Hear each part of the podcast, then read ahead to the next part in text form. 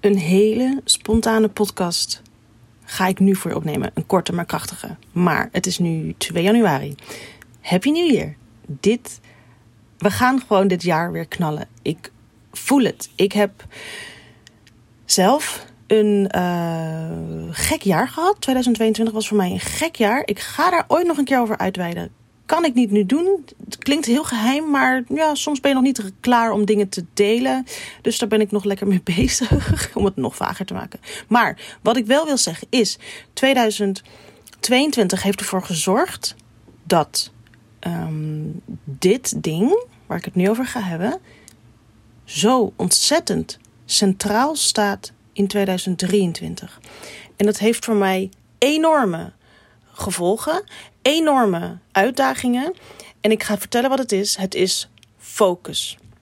Nou denk je, nou, dat uh, is wel een van die tien woorden die ik zag aankomen. Maar focus. Waarom is dit voor mij zo'n belangrijk ding? Ik heb het afgelopen jaar niet gefocust. Ik dacht dat ik aan het focussen was. Ontzettend. Maar bij nader inzien en bij het evalueren van 2022 besefte ik dat ik totaal niet aan het focussen was. Ik sprong van project A naar B, naar A weer terug, toen naar D, toen naar C en weer terug naar A. En toen deed ik alles tegelijk, tijdens mijn vakanties, tijdens mijn vrijdagen. Nee, nee, dit is, um, dit is een grote les voor mij geweest. Um, ik heb niet gefocust. Ik heb niet goed geluisterd. Ik ben ook een slachtoffer van perfectionisme. En dan zou je denken, dan doe je toch juist focussen, want je wil alles er helemaal uithalen. Ja, maar ik wil niks missen. Dat is weer een gevolg van um, het hebben van keuzestress. En het zijn van een multigepassioneerde ondernemer. En wat, wat houdt een multigepassioneerde ondernemer in? Ik heb dat in de vorige podcast ook al even kort uh, verteld. En daar komt ook. Uh, de, de vorige podcast ging over mijn geleerde lessen uit 2022. En daar had ik het ook over beter leren ondernemen als multigepassioneerde ondernemer.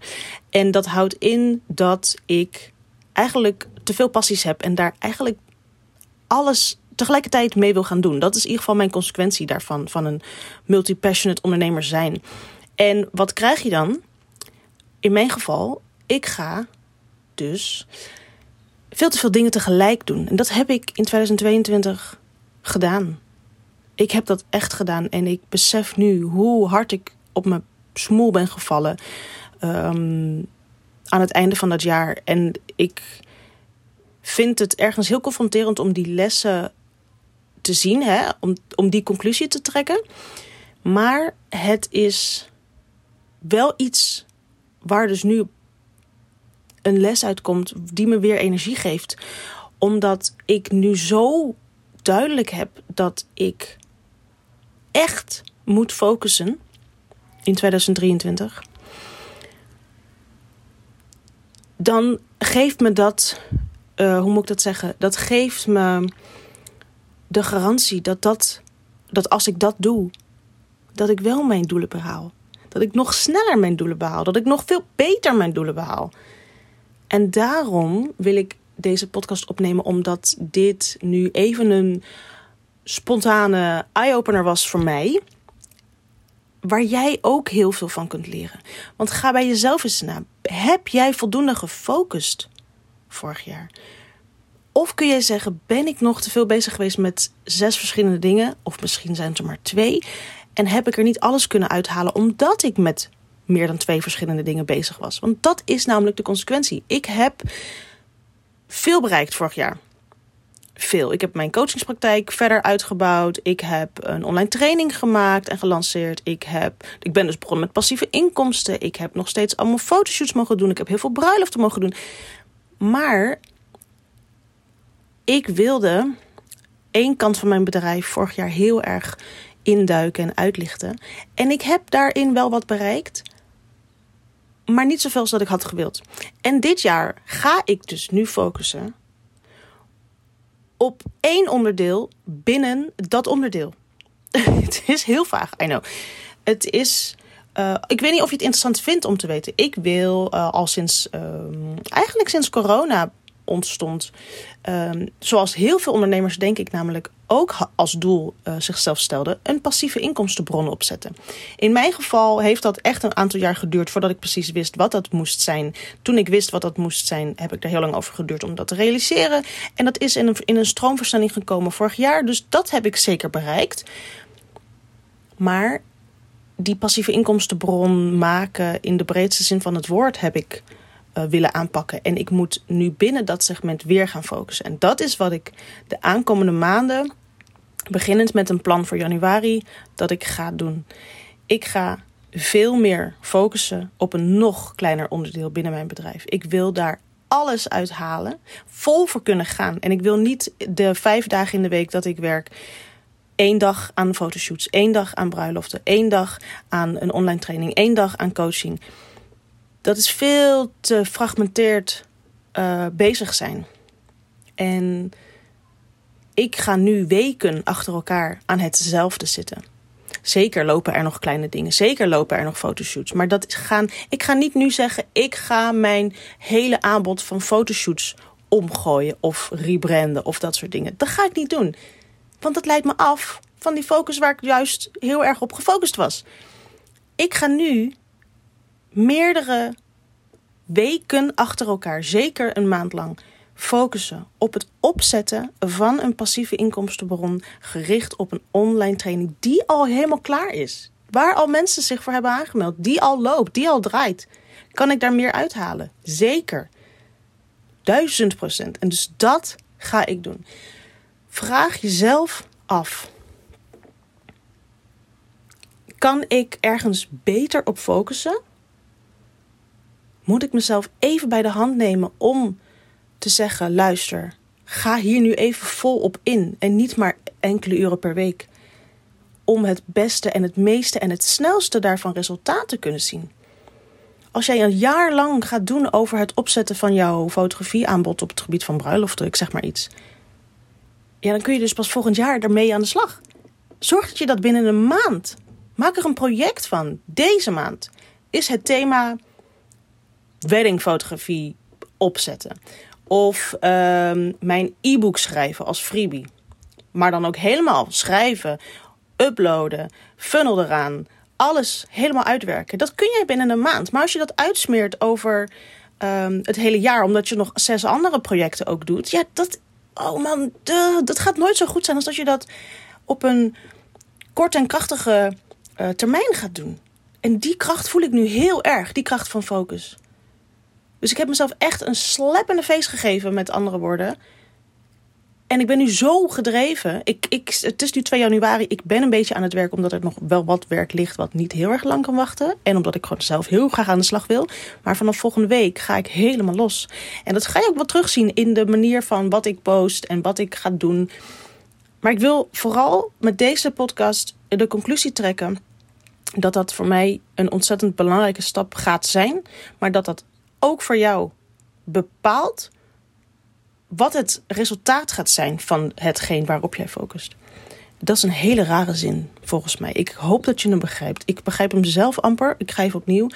Wanneer jij meerdere dingen ontzettend leuk vindt om te doen, uh, kijk even naar je plannen voor dit jaar. En, en, en ga niet starten met vier dezelfde of met vier plannen tegelijkertijd probeer, en dat is wat ik ga doen, of ik heb gedaan eigenlijk, voor per maand, of afhankelijk van hoe groot het project is waar jij je op wil focussen en welke tijd je daarvoor nodig hebt. Maar dat, daar kom je achter wanneer je er dieper in gaat duiken. Ga werken met tijdsperiodes waarin jij gaat werken met één project. Je focust op dat ding met natuurlijk allemaal kleine dingetjes en mailtjes tussendoor. Het is niet dat jij in een grot gaat leven en niemand die ziet je meer. En je komt er pas weer uit als het klaar is. Tuurlijk lopen er allemaal kleine dingen, maar jij gaat de meeste tijd en energie en werk en geld gaat naar dat project. Zodra dat af is, dat is namelijk nog een valkuil, laat je het niet in één keer uit je klauwen vallen en ga je door met het volgende project. Dan moet je daarmee aan de slag gaan om het in de praktijk te brengen. Dat is ook onderdeel van het plan. Vergeet dat niet. Daar ben ik namelijk wel heel erg goed in.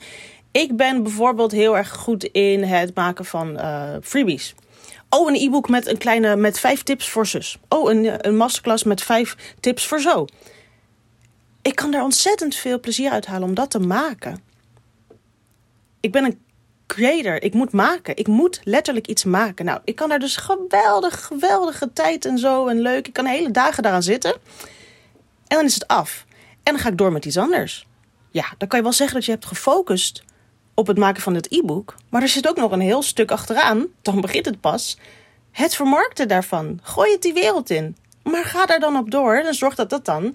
Um, dat het gaat lopen. Dat er mensen op afkomen. Hoe doe je dat? Door dit en dit en dit in te plannen. Dat hoort allemaal bij dat project. Dus vergeet dat niet. Ik wilde ook een ander voorbeeld. Ik heb in de vakantie heel erg nagedacht over wat ik wel en niet wilde. Dat doe ik elke vakantie, maar deze vakantie nog veel meer, omdat 2022 anders is gelopen dan dat ik wilde. Dus ik vond die vraag nog veel belangrijker. En toen heb ik bijna een nieuw bedrijf gestart. daar heb ik ook weer even over nagedacht. Ik had bijna allemaal lijntjes uitgezet. Want hier zie je, ik ben daar het creëren van een nieuw bedrijf in dit geval dan. Geeft me zoveel energie. Dat ik dacht, ik ga er nu mee beginnen. En toen heb ik eventjes rust genomen. Het is vakantie hier, dus ik heb de tijd om erover na te denken. En toen kwam ik dus weer bij de conclusie die ik net ook al trok. Dit kan ik er nu niet bij doen. Er lopen al vier, vijf, zes projecten. Uh, er zijn vier, vijf, zes projecten. Er zijn vier, vijf, zes onderdelen van mijn bedrijf die nu live zijn. Zo moet ik het misschien zeggen.